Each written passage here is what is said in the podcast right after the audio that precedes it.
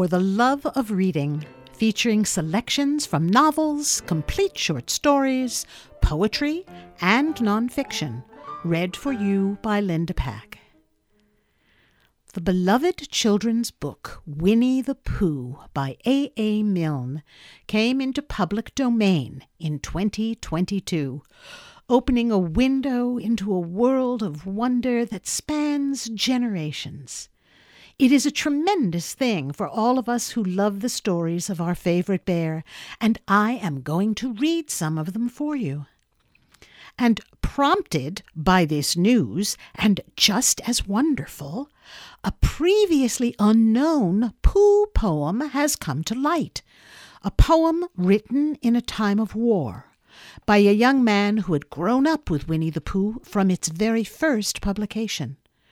Through the generosity of this man's son, at the end of this episode, I will have the privilege of reading for you the exclusive world premiere of that special poem, and also A. A. Milne's personal response to it.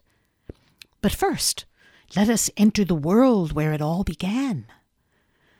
Imagine, as you listen, that you were born in the year 1920, which was only 2 years after the end of World War I. In 1924, when you were only 4 years old, a book of poems called When We Were Very Young came out. Here is an abridged version of that book's dedication, written by A. A. Milne for his son. To Christopher Robin Milne, this book, which owes so much to him, is now humbly offered. Just before we begin, all I can say now is that if it hadn't been for Christopher Robin, I shouldn't have written this book. So this is why these verses go about together, because they're all friends of Christopher Robin. And if I left out one, because it was not quite like the one before, then I should have to leave out the one before, because it was not quite like the next, which would be disappointing for them.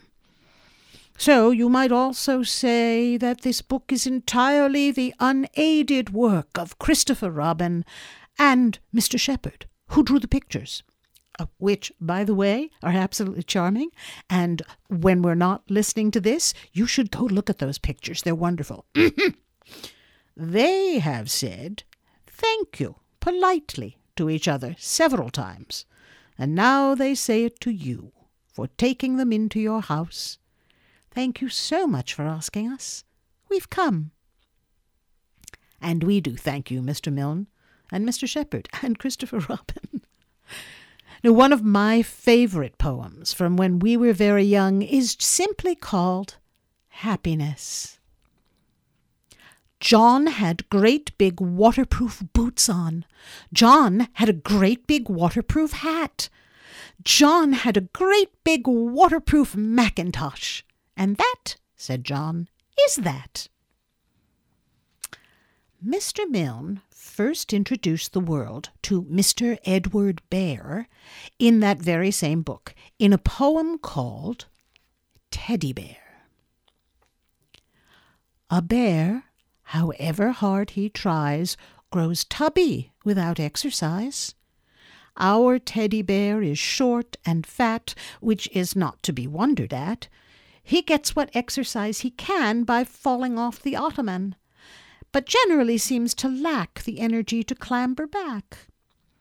Now, tubbiness is just the thing which gets a fellow wondering, and Teddy worried lots about the fact that he was rather stout. He thought, if only I were thin, but how does anyone begin? He thought, it really isn't fair to grudge me exercise and air.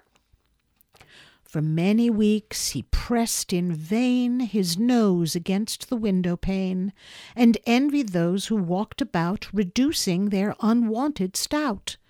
None of the people he could see is quite, he said, as fat as me. Then, with a still more moving sigh, I mean, he said, as fat as I. Now Teddy, as is only right, slept in the ottoman at night. and with him crowded in as well more animals than I can tell. Oh, not only these, but books and things, such as a kind relation brings, old tales of once upon a time, and history retold in rhyme.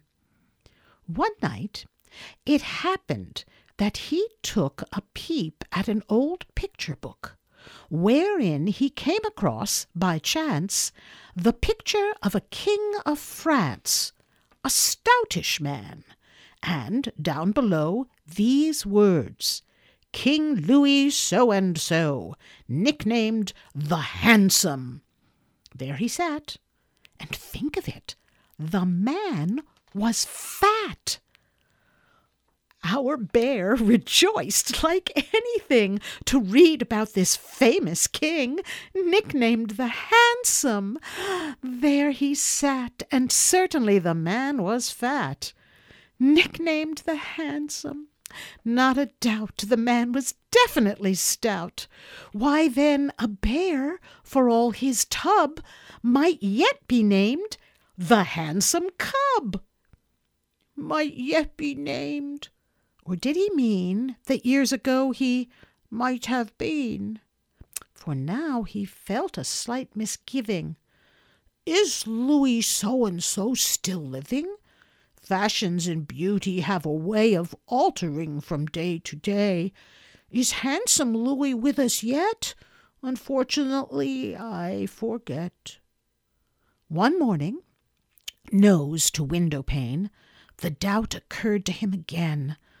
One question hammered in his head, is he alive or is he dead? Thus, nose to pane, he pondered, but the lattice window, loosely shut, swung open. With one startled, oh! Our Teddy disappeared below. There happened to be passing by a plump man with a twinkling eye, who, seeing Teddy in the street, raised him politely to his feet and murmured kindly in his ear soft words of comfort and of cheer. Well, well, allow me, not at all, tut-tut, a very nasty fall. Our Teddy answered not a word. It's doubtful if he even heard. Our bear could only look and look. The stout man in the picture book, that handsome king, could this be he, this man of adiposity? Impossible, he thought, but still no harm in asking. Yes, I will. Are you, he said, by any chance, His Majesty the King of France? The other answered, I am that, bowed stiffly, and removed his hat. Then said, Excuse me, with an air, but is it Mr. Edward Bear? And Teddy, bending very low, replied politely, Even so. Beneath the window there, the king and Mr. Edward Bear, and handsome, if a trifle fat, talked carelessly of this and that, and then said His Majesty, Well, well, I must get on, and rang the bell. Your bear, I think, he smiled. Good day. He turned and went upon his way. A bear, however hard he tries, grows tubby without exercise. Our teddy bear is short and fat, which is not to be wondered at. But do you think it worries him to know that he is far from slim? No, just the other way about. He's proud of being short and stout. That poem was called Teddy Bear, from the book When We Were Very Young by A. A. Milne. That is the very beginning of our and your lifelong friendship with Winnie the Pooh. In 1926, Mr. A. A. Milne published a book of stories called Winnie the Pooh. The very next year, when you, who were born in 1920, were all of 6 years old, Mr. Milne published another book, this one of poetry, called Now We Are Six. And the very next year after that, Mr. Milne published more stories about our dear bear and his friends in a book called The House at Pooh Corner. And you read them all, over and over and over again, or perhaps they were read to you, as I'm going to do. And Pooh and his friends became your friends, just like Pooh's very best friend, Christopher Robin. So now, keeping your ears and mind open, eager to enter an imaginary and very loving world, let us begin Winnie the Pooh at Chapter 1, in which we are introduced to Winnie the Pooh and the stories begin. Here is Edward Bear coming downstairs now, bump, bump, bump, on the back of his head, behind Christopher Robin. It is, as far as he knows, the only way of coming downstairs. But sometimes he feels that there really is another way, if only he could stop bumping for a moment and think of it. And then he feels that perhaps there isn't. Anyhow, here he is at the bottom, and ready to be introduced to you, Winnie the Pooh. When I first heard his name, I said, just as you are going to say, but I thought he was a boy. So did I, said Christopher Robin. Well, then you can't call him Winnie. I don't. But you said he's Winnie the Pooh. Don't you know what "the" means? Yes, now I do, I said quickly. And I hope you do too, because it is all the explanation you are going to get. Sometimes Winnie the Pooh likes a game of some sort when he comes downstairs, and sometimes he likes to sit quietly in front of the fire and listen to a story. This evening, "What about a story?" said Christopher Robin. "What about a story?" I said. "Could you very sweetly tell Winnie the Pooh one?" "I suppose I could," I said. "What sort of stories does he like?" "About himself, because he's that sort of bear." "Oh, I see. So could you very sweetly?" "I'll try," I said. So I tried. And so begins the stories. Now you will meet Pooh's friend Piglet in Chapter 3. In which Pooh and Piglet go hunting and nearly catch a woozle.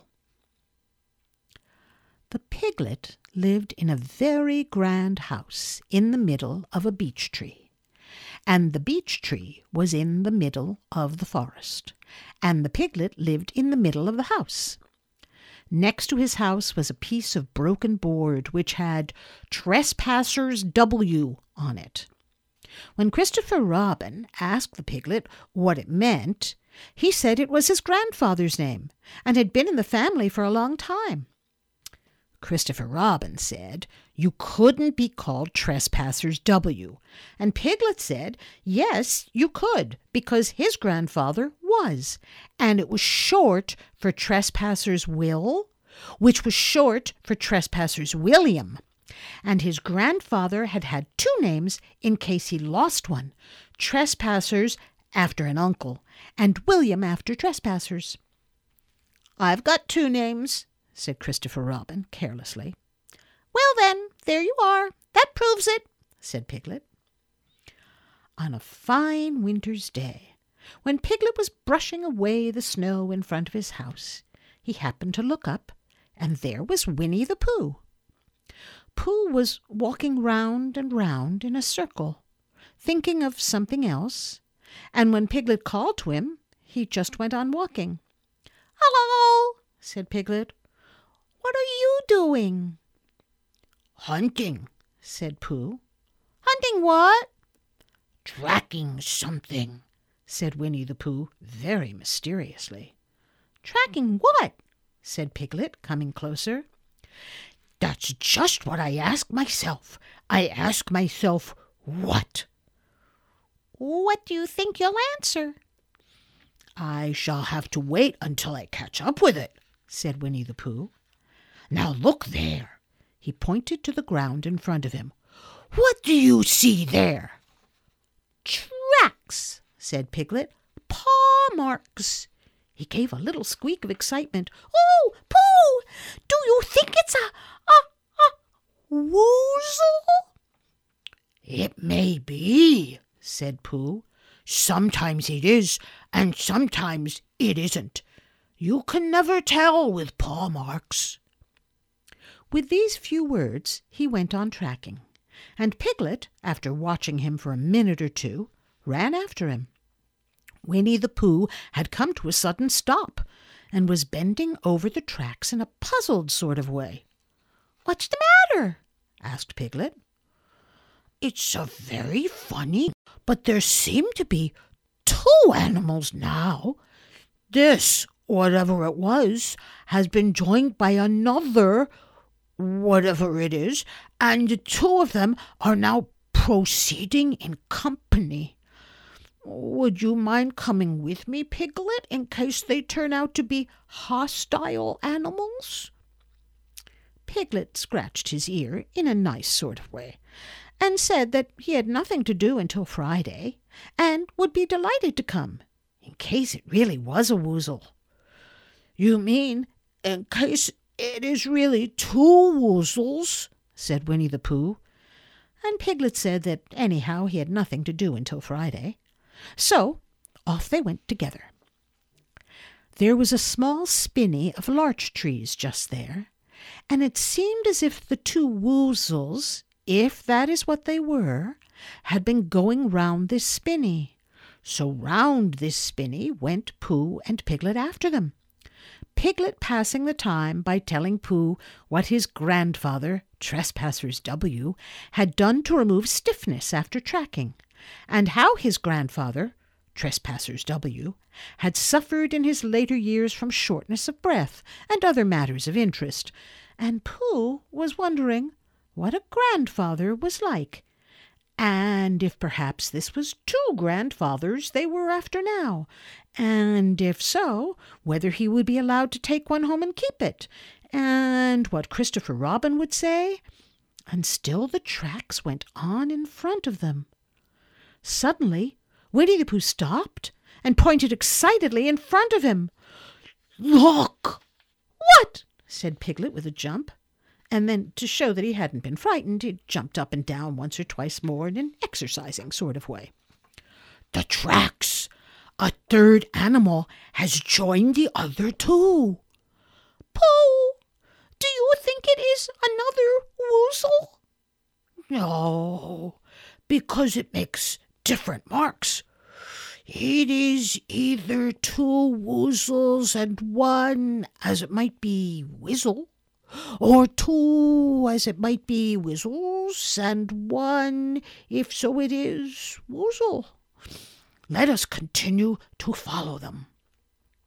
So they went on, feeling just a little anxious now, in case the three animals in front of them were of hostile intent. And Piglet wished very much that his grandfather T.W. were there instead of elsewhere, and Pooh thought how nice it would be if they met Christopher Robin suddenly, but quite accidentally, and only because he liked Christopher Robin so much. And then, all of a sudden, Winnie the Pooh stopped again and licked the tip of his nose in a cooling manner, for he was feeling more hot and anxious than ever before in his life. There were four animals in front of them. "Do you see, Piglet? Look at their tracks. Three, as it were, woozles, and one, as it was, whizzle.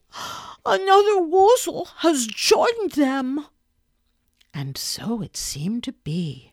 There were the tracks, crossing over each other here, getting muddled up with each other there, but quite plainly, every now and then, the tracks of four sets of paws. "I think," said Piglet, when he had licked the tip of his nose too, and found that it brought very little comfort, "I think that I have just remembered something. I have just remembered something that I forgot to do yesterday and shan't be able to do tomorrow. So I suppose I really ought to go back and do it now." "We'll do it this afternoon and I'll come with you," said Pooh. "Oh, it isn't the sort of thing you can do in the afternoon," said Piglet quickly. "It's a very particular morning thing that has to be done in the morning, and if possible between the hours of, what would you say the time was?" "About 12." "Between, as I was saying, the hours of 12 and 12:05. So really, dear old Pooh, if you'll excuse me—" "What's that?"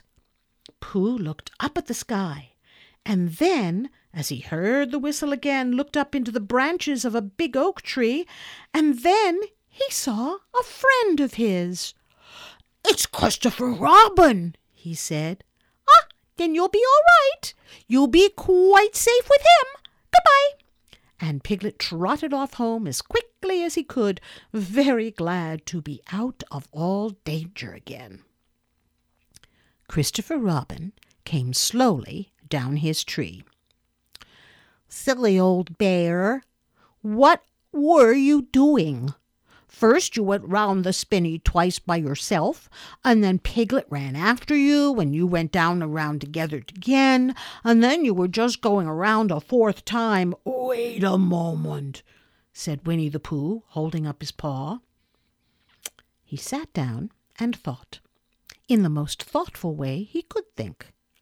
Then he fitted his paw into one of the tracks, and then he scratched his nose twice and stood up. "Yes," said Winnie the Pooh. "I see now," said Winnie the Pooh. "I have been foolish and deluded, and I am a bear of no brain at all." "You're the best bear in all the world," said Christopher Robin soothingly. "Am I?" said Pooh hopefully. And then he brightened up suddenly. "Anyhow," he said, "it is nearly luncheon time." So he went home for it. And that is the end of Chapter 3. Now, as you read these stories, you soon come to understand that Pooh is a poet and a composer of little hums and tunes which he likes to sing to himself as suits the occasion. Here is one from Chapter 7. Pooh calls it "Lines Written by a Bear of Very Little Brain." "On Monday, when the sun is hot, I wonder to myself a lot. Now is it true or is it not that what is which and which is what? On Tuesday when it hails and snows, the feeling on me grows that hardly anybody knows if those are these or these are those. On Wednesday when the sky is blue, and I have nothing else to do, I sometimes wonder if it's true that who is what and what is who. On Thursday when it starts to freeze and hoarfrost twinkles in the trees, how very readily one sees that these are whose, but whose are these?" Now, let's go on to Chapter 9, where we meet another friend who lives in the forest, Owl. Chapter 9, in which Piglet is entirely surrounded by water.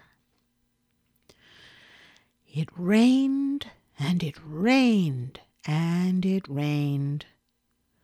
Piglet told himself that never in all his life, and he was goodness how old, 3, 4? Never had he seen so much rain. Days and days and days. If only, he thought, as he looked out of the window, I had been in Pooh's house or Christopher Robin's house when it began to rain. Then I should have had company all this time, instead of being here all alone with nothing to do except wonder when it will stop. And he imagined himself with Pooh, saying, Did you ever see such rain, Pooh? And Pooh saying, Isn't it awful, Piglet? And Piglet saying, I wonder how it is over Christopher Robin's way. It would have been jolly to talk like this, and really it wasn't much good having anything exciting, like floods, if you couldn't share them with somebody. For it was rather exciting. The little dry ditches in which Piglet had nosed about so often had become streams. The little streams across which he had splashed were rivers, and the river between whose steep banks they had played so happily, had sprawled out of its own bed and was taking up so much room everywhere that Piglet was beginning to wonder whether it would be coming into his bed soon. It's a little anxious, he said to himself, to be a very small animal entirely surrounded by water. Christopher Robin and Pooh could escape by climbing trees. An owl could escape by flying. And here am I, surrounded by water, and I can't do anything.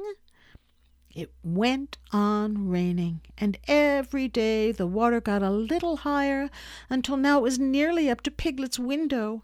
And still, he hadn't done anything.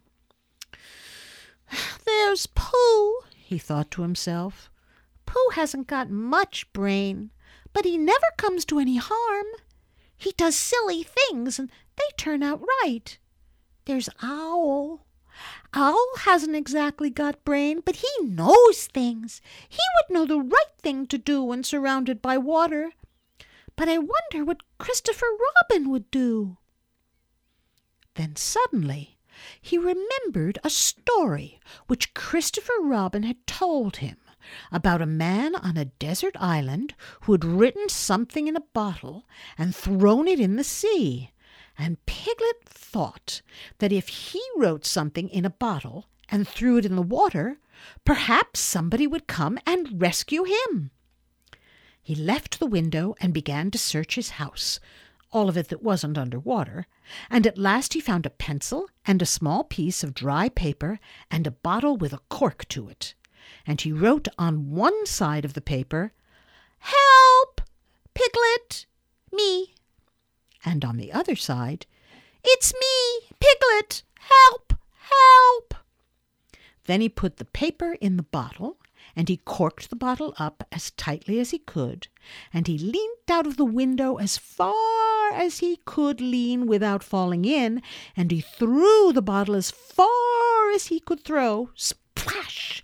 And in a little while it bobbed up again on the water, and he watched it floating slowly away in the distance until his eyes ached with looking, and sometimes he thought it was the bottle, and sometimes he thought it was just a ripple on the water which he was following, and then suddenly he knew that he would never see it again, and that he had done all he could to save himself.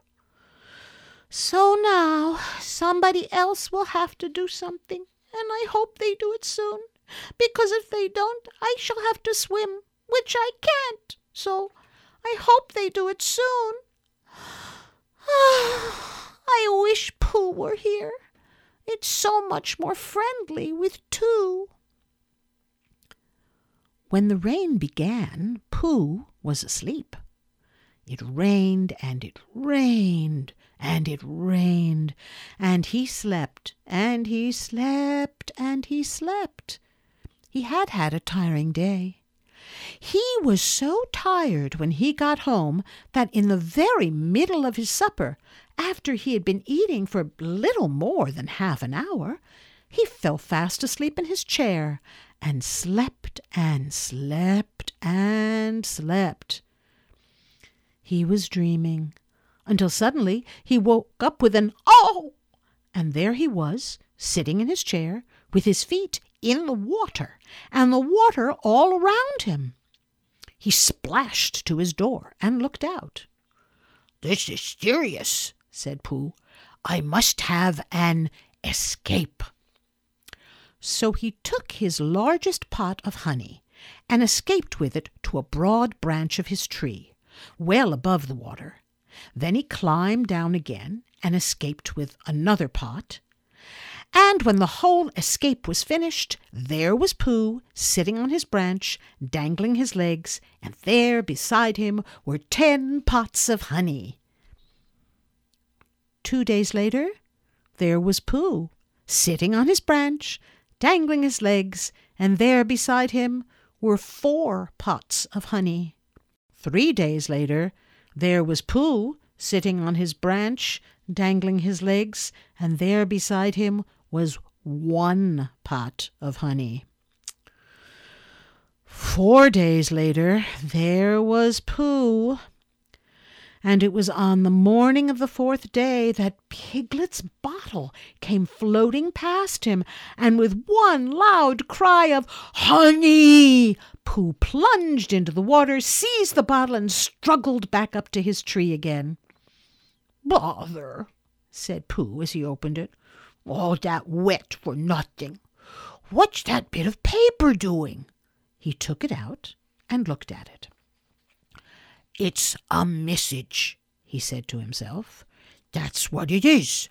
And that letter is a P, and so is that, and so is that.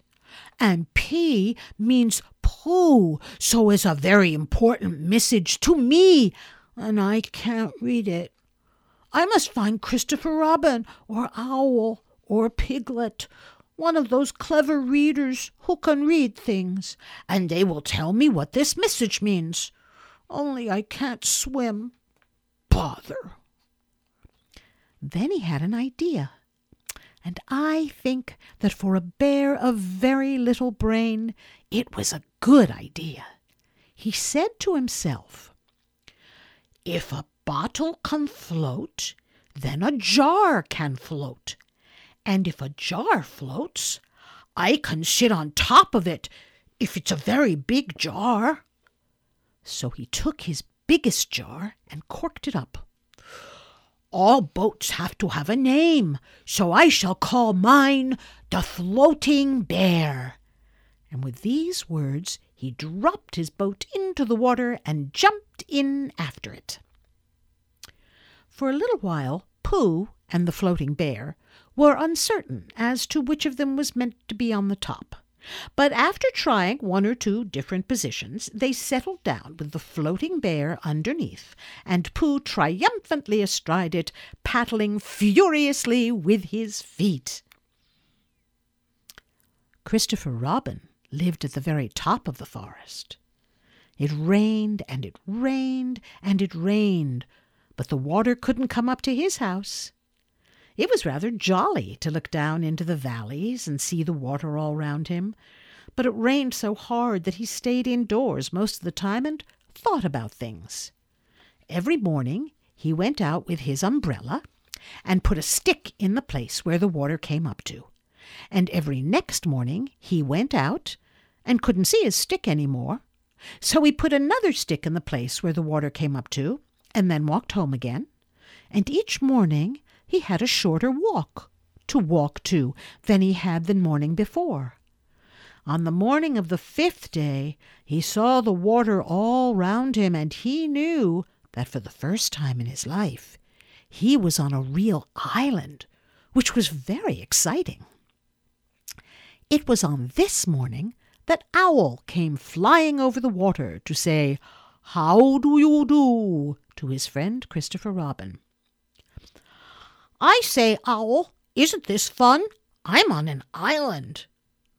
"The atmospheric conditions have been very unfavourable lately," said Owl.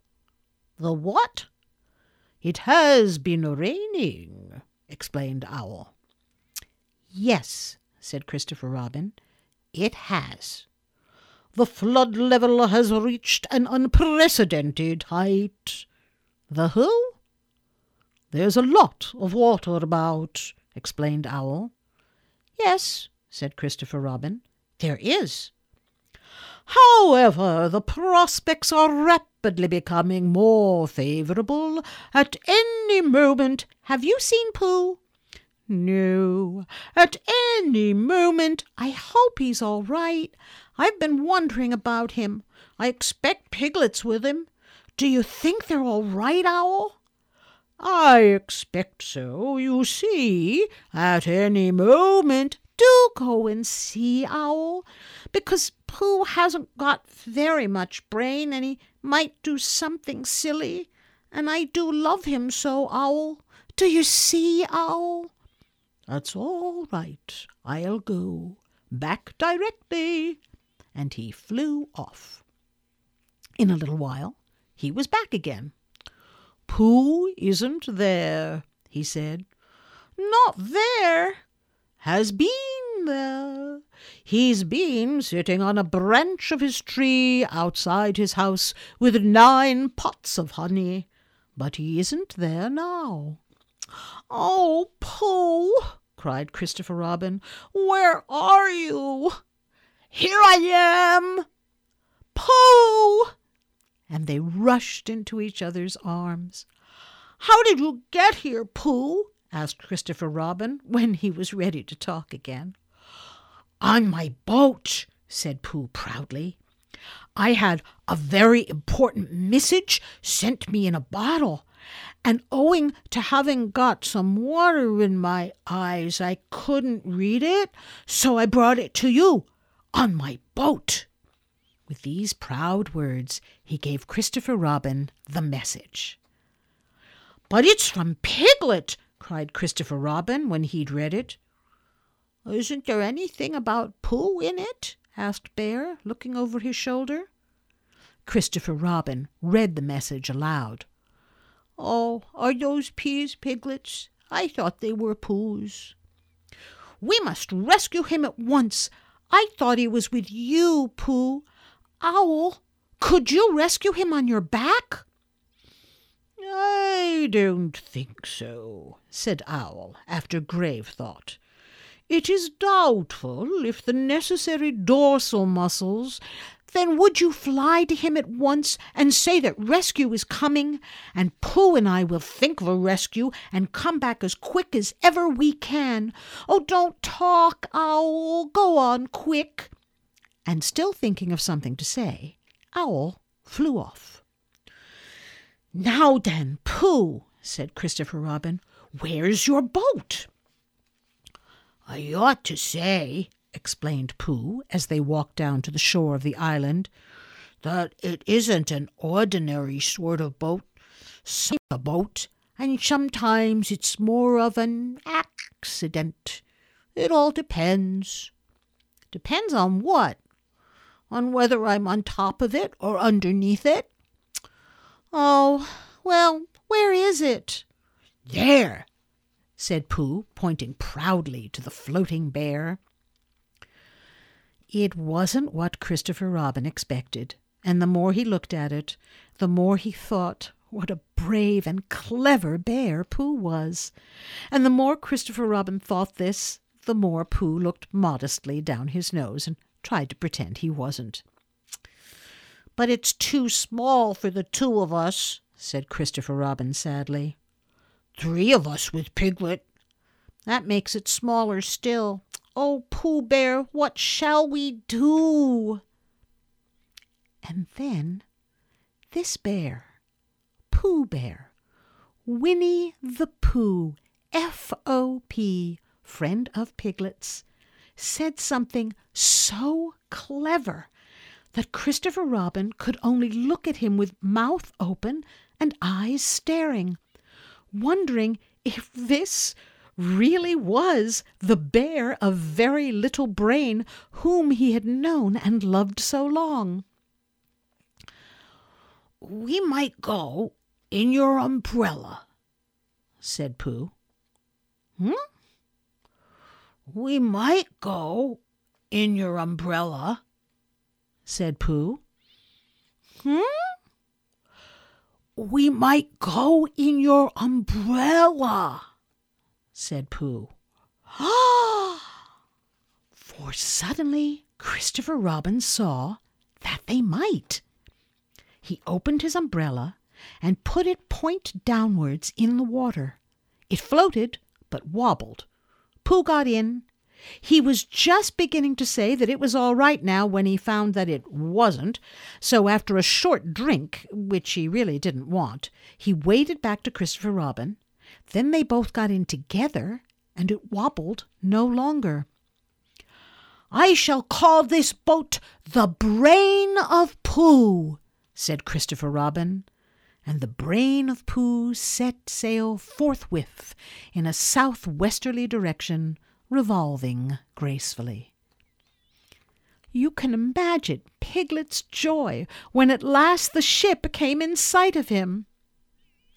In after years, he liked to think that he had been in very great danger during the terrible flood, but the only danger he had really been in was in the last half hour of his imprisonment, when Owl, who had just flown up, sat on a branch of his tree to comfort him, and told him a very long story about an aunt who had once laid a seagull's egg by mistake, and the story went on, rather like this sentence, until Piglet, who was listening out of his window without much hope, went to sleep quietly and naturally, slipping slowly out of the window towards the water until he was only hanging on by his toes, at which moment, luckily, a sudden loud squawk from Owl, which was really part of the story, being what his aunt had said, woke Piglet up and just gave him time to jerk himself back into safety and say, "How interesting! And did she?" When, well, you can imagine his joy when at last he saw the good ship Brain of Pooh, Captain C. Robin, First Mate P. Bear, coming over the sea to rescue him. And that is really the end of the story, and I am very tired after that last sentence. I think I shall stop there. And that was Chapter 9 of Winnie the Pooh. In the next and final chapter, Christopher Robin gives Pooh a big party to celebrate his heroic act.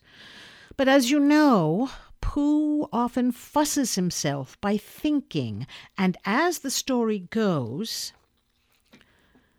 he began to think how awful it would be if everybody had forgotten about it, and nobody quite knew what the party was for. And the more he thought like this, the more the party got muddled in his mind, like a dream when nothing goes right.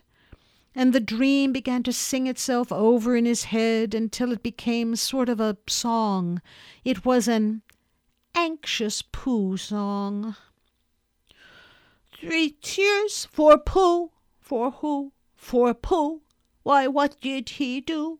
I thought you knew he saved his friend from a wetting.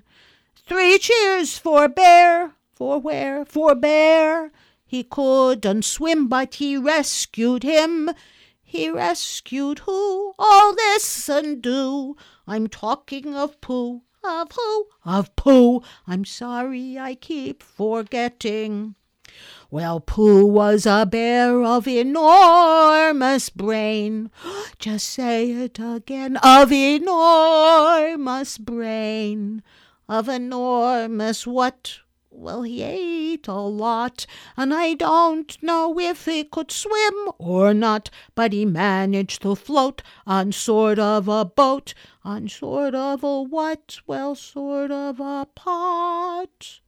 So now let's give him 3 hearty cheers. So now let's give him 3 hearty witches, and hope he'll be with us for years and years, and grow in health and wisdom and riches.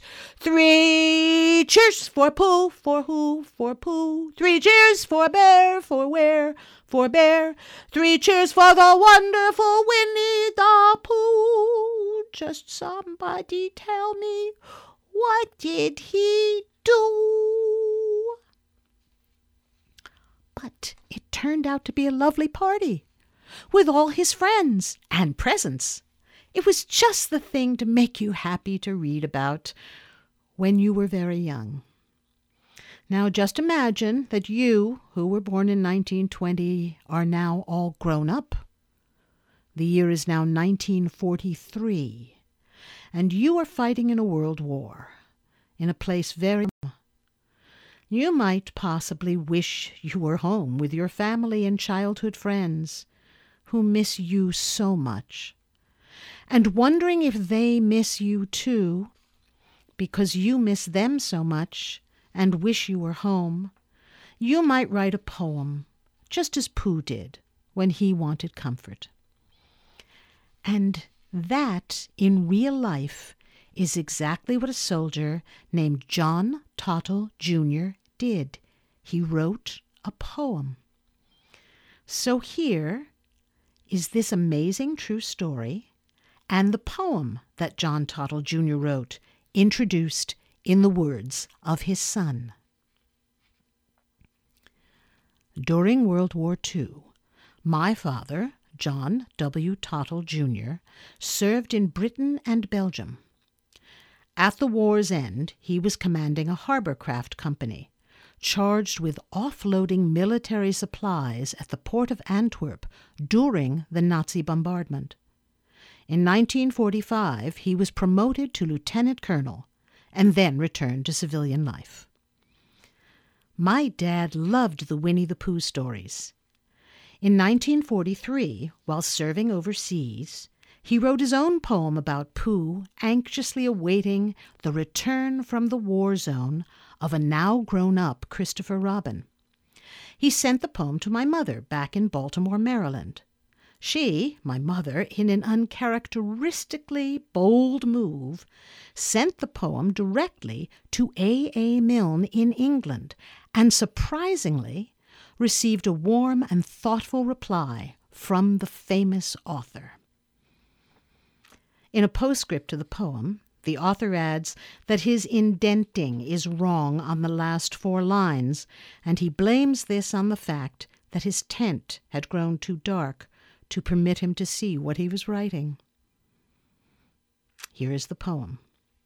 The War from Pooh Corner by John W. Tottle, Jr. Now we are 24. Christopher Robin is with the British Army in the Apennines, climbing heights more formidable than those he scaled of old, and hunting dragons that won't fly away when you snort shoe. We tried that. Even a bear of little brain has lots of things to think about. My once new nose against the pane, I sit forever looking out. Did I hear someone sort of shout? Or was it only the wind and rain? I'll have to wait a while, no doubt. He must be on another train. There's such a lot I can't explain. Can he have gone to see the king? If Beetle had got lost again, I'd help him hunt like anything. Did I hear someone sort of sing? I thought I did, as plain as plain. But no, the doorbell didn't ring. He must be on another train. Even a bear of little brain could help to frighten dragons too, and climb the hills with might and main the way we always used to do. Did I hear someone calling Pooh and footsteps running up the lane? Oh, well. There's one thing true as true. There has to be another train. And here's the letter from A. A. Milne to Joyce S. Tottle, John W. Tottle Jr.'s wife. Cotchford Farm, Hartford, Sussex.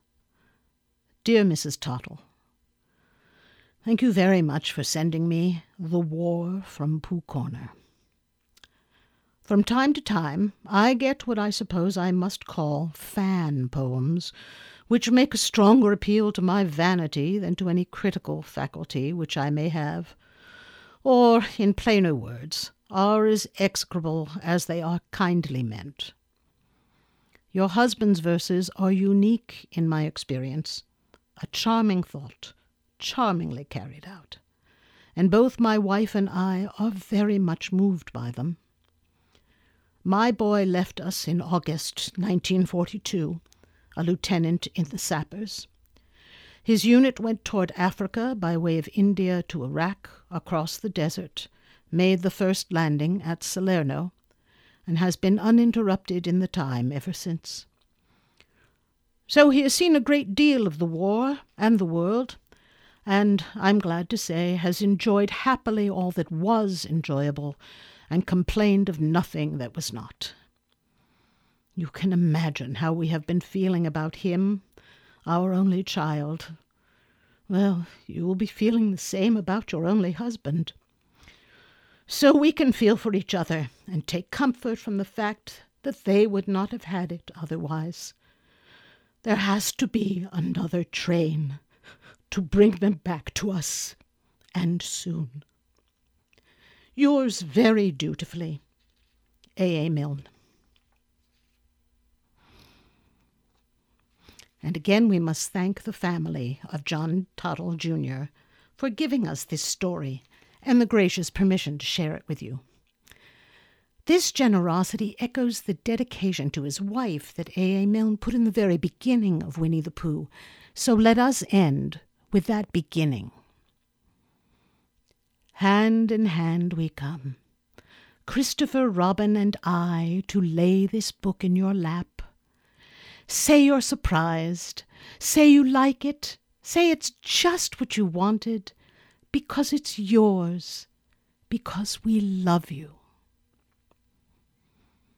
And that is all for this edition of For the Love of Reading, a special program from Pooh Corner.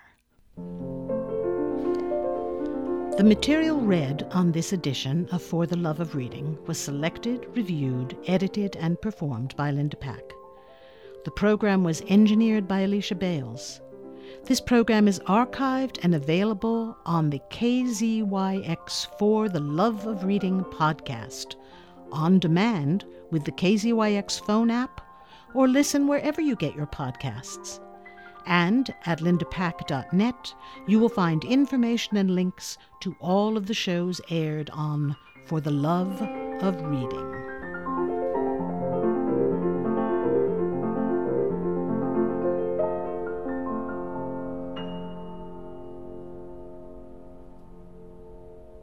KZYX For the Love of Reading is a production of listener-supported community radio, KZYX and Z, public broadcasting for Mendocino County, California.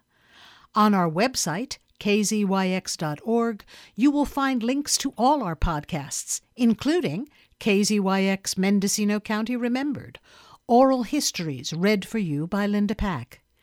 You can also stream live programming and show your support by clicking the red donate button. This is Linda Pack. Thanks for listening.